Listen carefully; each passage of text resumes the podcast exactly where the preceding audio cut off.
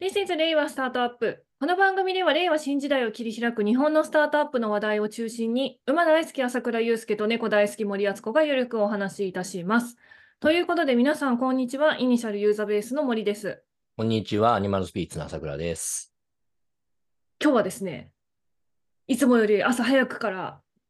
収録をしております。そうね。なんと8時台。 俺今みかん食べながら、ちょっと今、もごもごしながら、3分に出てしまいましたけど。ビタミン C、あの朝、果物の酵素を取るのはいいというふうに言いますので、うん。良いと思います。風邪ひいてんだよね、ちょっと。えそうなん風邪ですかそうそうなのよ。え、あれですかインドですかいやいや、関係ないです。全然韓関係国ない。側 が。単純に、ジャパンです、ジャパン。あ、そうですか。うん、まあ、寒暖差がね、最近なんか激しくて、なんかこう、暖かくなったり寒くなったりしてるから、それでやられてるのかもしれないですね。ですね。あるよね。皆さんも気をつけて。あ、そうですね。会社の人も結構風邪の人増えてるので、皆さんも気をつけましょう。でですね、今日はですね、最初に、あの、朝倉さんのツイッター見てて気づいた、ドン、ボイシー年間ランキング2023、経営マネジメント部門 ?1 位。2023年年間ランキング1位だったんですよね。みたいだね。ねえ、おめでとうございます。ありがとうございます。僕も、あの、自分が何、リプライリプライじゃないや。まあ、あの、通知規定知りました。ああ、そうなんだそっていう。うなんですね。これ、再生数とかなんですかね。全然わからん。な、全な然んなんだわかんないですよね。 全然わかんなくて、でもなんか結構、え、なんかそうそうたる感じじゃないですか、これ。今、あの、そのツイッターの画面を見てるんですけどあーも、僕もちょっと見よう。ちょっと今、画面共有いたします。ありがとうございます。これ、え、見、見づらいかな。うんあ、見えてるよ。ね、ここ1位。はい2位が、えーコムドットヤマトさんのヤマトのうないこれなんて読むの ヤマト。脳内じゃないああ、脳内だかっ。たヤマト脳内か。やばい。 き切ると、切るとこ間違えました。うんで、えっ、と、3位が、あの、グロービスさんの、ちょっと差がつくビジネスサプリ。はいみたいな感じ。で、あと4位から10位まで、こう、載ってる感じです。俺が件数にかえ勝てる唯一のランキング。ねケンスーさんの脳内垂れ流しが5位でしたね。こっちの方が面白そうだったけどね。ちなみに、ちなみに4位が、あの、山口周さあんですーはいはい。そうですね。ね。ね、朝倉さん、おめでとうございます。ありがとうございます。 2023年、えっと、なこれんなんのこれは根拠があってなんだろうね。わかんなえいです。再生数なのかなだろうね。わかんないな。なんかちょっとあのランキングのなんか算出の仕方が分かったら誰か教えてほしいんですけども、再生数なんじゃないかと。僕あの、コムドットさんってよく存じ上げないんですけれども、あ、私もちょっと知らないんですよ。元のやつを見たら、なんかすごいみんななんかその、元のね、ボイシーさんのツイートを見たら、そはのいコムドットさんに対するなんかそのファンの人たちで、なんかちょっと、アイドルって言ったら怒られるのかもしれないけど、そういう、はい。あ、そういう感じなんで YouTuber すの割とカリスマポップっぽい人なんだね、きっと。あ、そうなんですか。本当おじさんとおばさんのなんか井戸端会議になってんな、俺たちは。じゃあ、いや、あの、じゃあ若者に人気のそういう方よりも、あの、に、にね、あの、この、このランキングでは勝ってしまったと。なんか、なんか申し訳ない気分になるよね、逆に。ごめんなねん。かそう、なんかファンの方がね、まあ穏やかだといいんですけど、まあ強烈来な年こそ1位にとかさ、なんかもう完全になんかそれ邪魔してる老害じゃん、俺なんかもう。嫌なんだけど、そういうの。そういう立ち位置。いや、ちょっと気を、気をつけないと。まあでもね、1位はね、あの喜ばしいことなので、あのコツコツとあの続けてきてよかったですね。 あありがとうございます。あの、お聞きいただいた。おねかげですよってちょっと半笑いで言ってしまったけ ど、たまにそういう首相な首相な姿勢も示しておかなきゃなと。あれ、ボイシー歴何年ですかはなんかね、見たら2018年の1月だか2月らしいんですよ。あ、じゃあもう、え、5年6年弱。ああ、すごい。もうやっぱりこれですね、ちりつもというか、コツコツやってきて、まあ、要は飽きずに続けてるよね、俺。好きなんですね。うん。だってさ、書くのより楽だし、まあね、それそうなんだよね。まあ別になんか発信したい欲求ってのは別にありますよ。そうだけなんでどす、ね。うん、だけど、それを書くことのめんどくささを乗り越えるほどでもないし、あと YouTube だったらなんかみんなでちゃんとしなきゃとかさ、編集とかちゃんとしなきゃとかなるじゃないですか。あ動画編集大変ですもんねテ。ロップ入れてとかさ、そして生地俺そういうの好きだから、結構好きなのよ、それ。あ、そうなんですやっか。たら凝っちゃうわけ。へえ、先輩の結婚式二次会の動画とかめちゃくちゃ作り込む人なわけ、僕。へ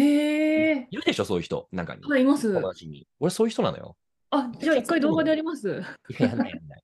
いや、だから、それやったらさ、なんかもう、なんていうの、週末全部潰れるなとかさ、そういうことが容易に想像できるから、い今やったらやばいやつみたいな。あの、好きだけど別に作業効率は高くないんですよ。あ、まあ、高くなさ そう。そう高くはそう言うな。 まあだから、まあ、あの、そういうことはやらないと。なるほど。ね、まあ、だから音声っていうフォーマットは合ってるんでしょうね。ああ、まあいい、いいですよね、音声。ちょっとこの、聞く側も割とこう、構えて、こう、なんていうんですか、あの、肩肘張らずに聞けるというか。うん。あ、けどね、この間嬉しかったのがさ、1ヶ月ぐらい前かな。はい。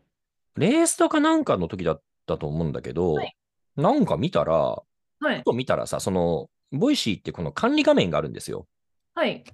で、見たらなんかめっちゃコメントついてて、森さんご存知の通りさ、僕のボイシーなんかそんなコメントつかないじゃん。そんなあ、。たまにつく感じですよね。そうそうそうそう。なんですけど、あレースタ VC ファンドの LP 構成からみ生じるマーケットの歪みとはっていう回とかさ、50コメントついてたのよ。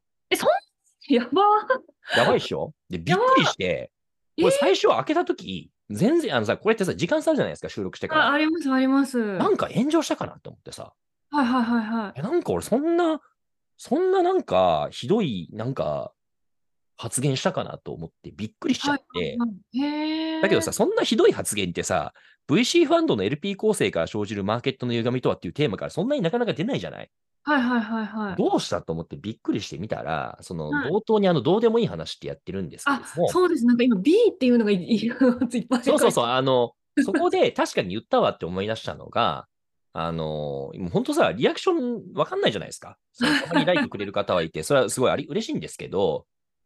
あの、まあね、ライクって誰つけてるかとかさ、これすごく見にくい構造だから、そんないちいち見てないしさ。はいはいはいはい。なのでやっぱりコメントは認識するんだけど、ありがたいはいなはいはいですはけい。ど、わかんないじゃないですか。はい。で、もう本当これ、そもそもみんな聞いてるのかどうかわかんないから、あのーなんかね、あの、親指ポーズ的にこれ、いいねがね、ない、あないというそか、うまあそっか、別にラライクがあるからいいのか。まあとにかくなんか一回リアクションしてくれと。はいはいはいはい。あの、そういえば言ったな。良いと思ったら、いいねか、チャンネル登録をおめお願いしますみたいな定番のやつ、ほぼ言ったことないと思うんですけど、言ってなさすぎて、本当に聞いてんのか、これは。俺は呼吸に向かって、なんか、我々二人は、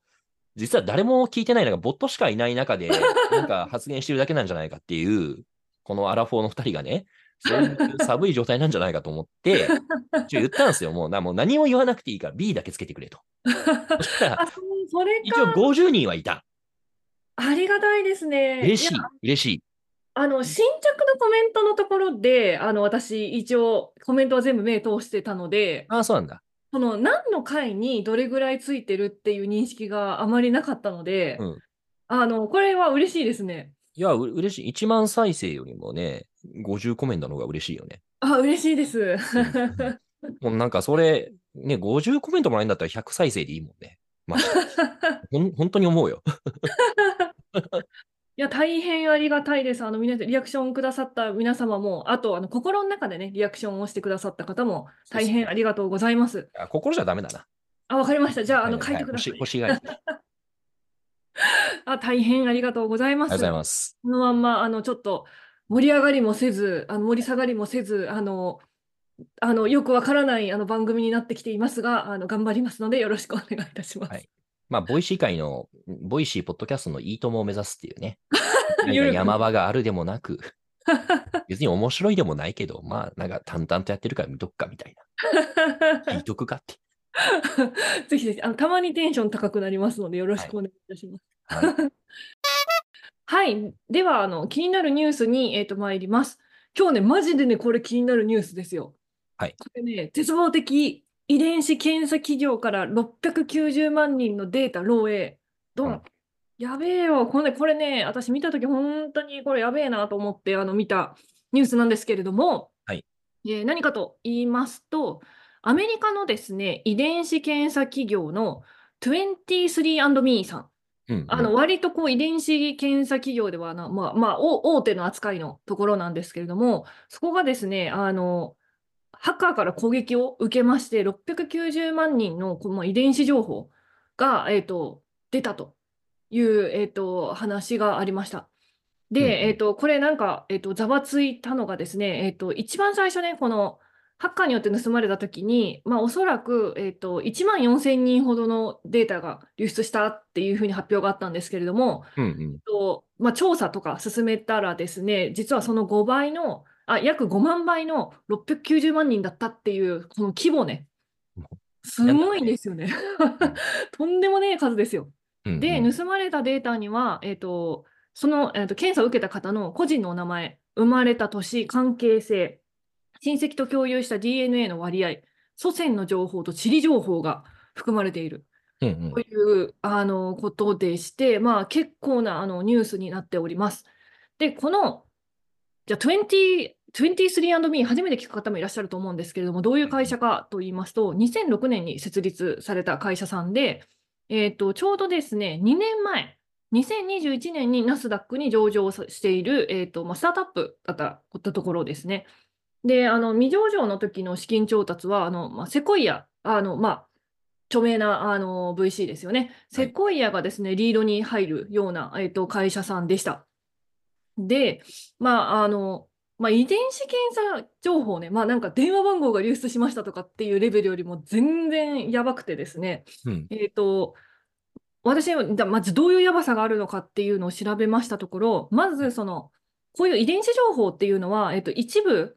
だけ、一部の情報だけでも、まあ、人工知能ですね、今流行りの、まあ、AI とかなどを駆使すると、個人が、えー、と容易に特定できてしまうそうです。うんうんで、えっと、さらに、じゃあ、この遺伝子情報が漏れるとどういうリスクがあるのかっていうのを調べましたところ、えっと、まあ、差別っていうのに、えっと、つながる危険性があるという、えっと、指摘が、えっと、過去よりされています。うんえっと、まあ、何を言ってるかというと、まあ、遺伝子情報っていうのは、その人の体質とか、将来、あの、病気になる確率っていうのがわかるんですよね。うんうん、で、だから今、健康、元気いっぱいであっても、その将来病気にかかるリスクをあの見て、まあ、生命保険ですね、保険とかに入れなかったり、うんうん、まあ、雇用、あの働く、そもそも雇用されないとか、昇進などの面で、えっと不利な扱いを受けると。で、えっとそれはその流出した子その人だけじゃなくて、親戚にも、えっとそのなんか影響が及ぶという、えっと危険性が、えっと指摘されています、うんというニュースでございます。朝倉さん、これいかがですかまあ最悪だよね。最悪だよ変え、変えようないもんね。変えようないんですよ。まあなんかいろいろおよそ想定されうる、なんか情報流出の中のうちの、まあ個人情報流流出の中で、まあ最たるものというか、まあ一番最悪な部類でしょうね。これは怖いですよね。なんかあの同時期に、なんか LINE と Yahoo、LINE うんうん Yahoo っていうか、まあまあ LINE だね。LINE の、あの、個人情報流出の話ってあったじゃないですか。はいはいはいはい。であれ、何流出したのかななんかフレカとかね、だったら嫌じゃん。って思ってみたんだけど、まあ、えっと、まあちょっとね、従業員情報とかそういうなんかあの仕事系のやつも流出してて、まあそれは本当あれだと思うんです。良くないとう思んうんですけうどん、うん実際個人情報の方って、なんか年代とか性別とかスタンプの購入履歴ならしいんですよね。あ、そうなんなでんすねで。、まあそもそも流出してることそのものが良くないから、うんあのーまああくまでね、それ何がっていうのはまあ結果っちゃ結果なんだけど、うんうんうん別にメッセージがね、流通してるわけでもないし、あの、まあ、その程度っちゃその程度なんですよね。うんだから、なんだろうな、まあ、どっちもダメなんですけど、うんうんだけど、その深刻度合いは全然違うかなというふうには思いますようんね。うんうんうんちょっと怖いですよね。なんかその将来の可能性で、なんか自分のその将来がなくなってしまうみたいな。今時点でみたいな。ちょっと、ね、それで差別の対象になるっていうのはめちゃくちゃ怖い話で、まあ、今この、まあ、倫理的な問題の、まあ、議論っていうのは、あの足元いろいろなところでされていて、まあ、それと同時に、まあ、並行しながら法整備ですよね。こうんうのん遺伝子による差別されちゃダメっていう法整備っていうのが、まあ、急ピッチであの進めないと、もう現実の問題になりなってきているので、ままあ、そういったところが、えっと観点としてあの見られています。ほいはい。この番組はスタートアップ情報プラットフォームイニシャルの提供でお送りします。イニシャルの法人有料版会員は毎月丸の内オフィスで150名程度の交流会に参加できます。オンラインコミュニティもありますので、ご興味ある方はイニシャルまでお問い合わせください。ということで、本日のテーマに移ってまいります。ドン今日のテーマはアニマルスピリッツ。ほいおめでとうございます。 何がおめでとうなの何がめでたいんだあの、本日の、このレースターの本日のテーマに当選しま した。なんかもう、 なとにかくもうおめでとうございますって言っときゃいいと思ってるでしょ、な んかもう。いや、でもめでたくないですかいや、往年の染之助染太郎みたいな感じだよね。 多分もう20代の人はわからない染之助染太郎。あ、じゃあ私もわからないことにしとこう。はい、はい、ということでですね、朝倉さん、アニマルスピリッツという独立系の VC を立ち上げられて、はいあのまあ、設立した時はね、この番組とかでもご報告したんですけれども、そのう後ん何してるとかって全然わかんない状況になっているので、うんまうあ、ん近況報告的な感じで、あのお聞きできればなと思っております。はいでは、アニマルスピリッツ、設立してからどういう進化を今まで遂げたんでしょうか。はい、えーっと、アニマルスピリッツですね。あの、いつもボイシーお聞きいただいている方はご存知の通り、い私があ今年の1月、2023年の1月に設立した、まあ、VC です。うん一般的にもうシードアリー向けのうんう VC んですね。はい。で、えーおかげさまで1月からずっと活動を続けてきて、えーまあ、あの、ファンドそのものの設、えっと、なんだろうな。ファンドそのものの資金調達というのはもやっていますし、また同時に、えーまあ、投資もやっていますし、加えてチームの構築ですね。うんまあ具体的には採用等々になるわけですけれども、えー採用等々をやっていると。うんうん、まあ、大きなアクションとしてはこの3つになるんですけれども、なるほど。はい。えっと、まあ、おおむね、まあ、いい感じで、あの、年間通じて進捗が出てきていますという感じではあります。で、えっと、具体的に言うとですね、ファンドサイズの方は、あの、もう別に普通に言ってるんで、言ってしまっていいんですけど、まあ、50億は超えました。おーおめでとうございます。ありがとうございます。で、1号ファンドの、えっと、シードアーリー向けのおファンドとしては、まあ、もう遜色ないサイズというか、うんうん、まあ、ちょうどいいし、なんならちょっと大きいんじゃないって言われえるぐ大らいのきいですよね、シーサイドズアでリはありますね。シードアーリーではあるからーね。なんで、まあまあ、そういう意味で言うと、えーおかげさまで、えーいい感じになっています。で、えーまあ、結構こだわったのが、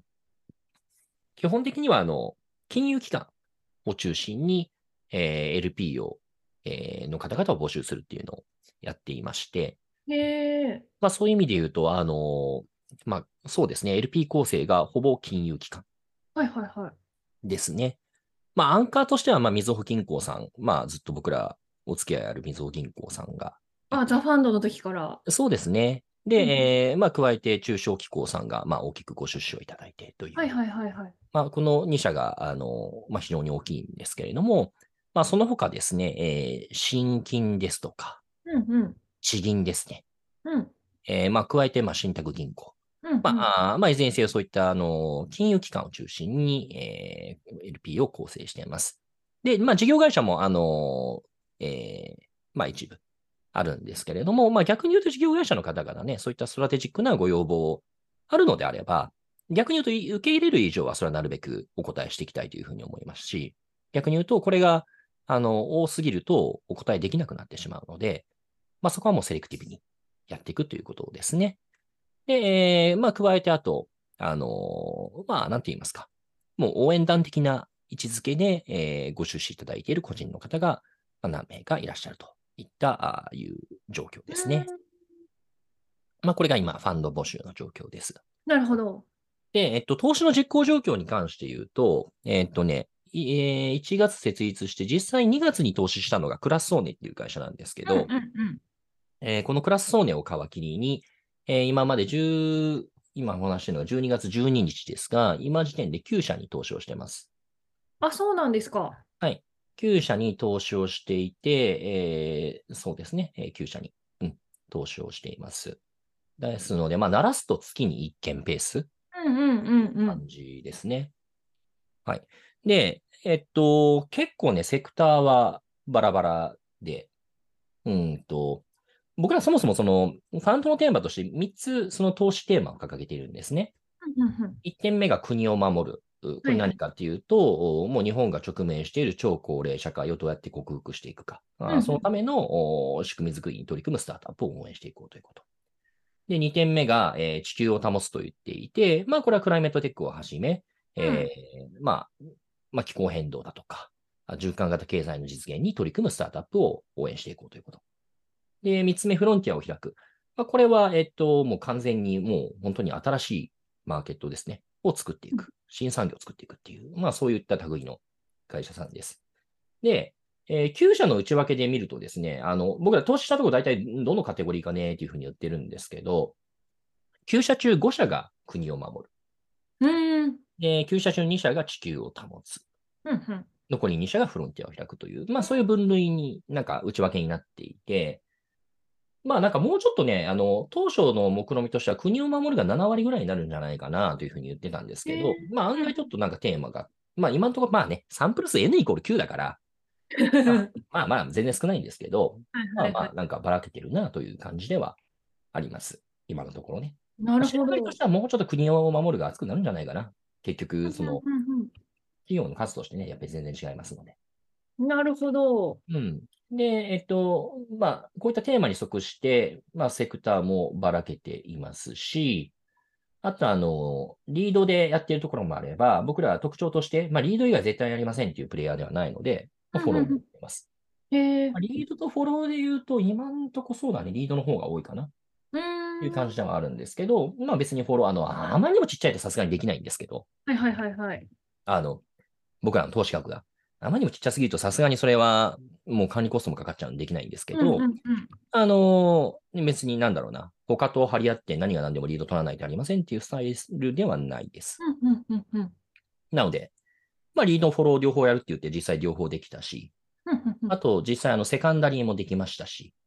ねあのうんセカンダリーもやってますね。なんで、まあ、結構いろんなスタイルできるよねっていうのは、なんか示してたんじゃないかなというふうには思ってます。あと、まあ、あのー、EXIT 時期も多分結構ね、ばらけんじゃないかなというふうには思っていて。はいはいはい。別にもう IPO 等との EXIT 早ければ、まあ、割とそんなに時間かからずできるなというところもありますし、うんうんうんあの逆に、 まあ、10年、ファンド期間中の EXIT ってどうなんだろうみたいな。で、まあ、はいはい EXIT しないんだったらしないで、別に我々は我々で別の EXIT 方法を探すので、はいはいあのは別にい。それが即 NG って話は全然ないんですよ。うんうんうまあ、ん今度いつか話せばいいと思うんですけど、まあ、ディープテックの会社とかってね、そもそも本当にね長いから VC が向いてるのかどうなのか問題っていうのは絶対あるとう思う。んうんうん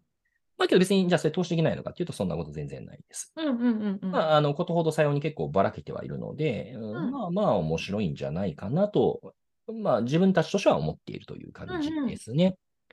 で、運用体制としては、もともと僕と、あとそのシニフィアの時一緒に、あの、まあザ・ファンドですね、えー一緒にメンバーでやっていた荒木という人間がいるんですけれども、まあその2名で、えー、もともとアニマルスピーツを GP として立ち上げたんですが、まあそこからですね、えーまあもともと、あのーグリーベンチャーズとか楽天キャピタル等々でキャピタリストをやっていた中山というキャピタリストを加えたりだとか、あとはミドルバックやってるものがもう1名いたりだとか、うんうんうあとこうんでまあ、小さい所帯ではあるんですけど、まあ、今4名ぐらいで、うんうんまあ、あーご機嫌にやってますという感じですかね。で、なるほどえーっと、いうのが、まあ、今のスナップショットで、で、ここからどうするかっていう話なんですけれども、えっと、投資のペースがですね、当初想定よりも早い。へえ。これ、いいか悪いかって話はうんうんあるんですけど、で、僕らとしてはそんなにバー下げてるつもりは全然ないし、うんうんうんうん。あの、それこそね、他のファンドなんかで、あの、結構経験積んでる中山なんかに言わせると、うんかなり厳しいらしいんですけど、僕らの。うんうんうんうん。うん、判断軸は。なんですけれども、うん、まあ、けどそれでもすごくペースよくご出資することができているのねで、ね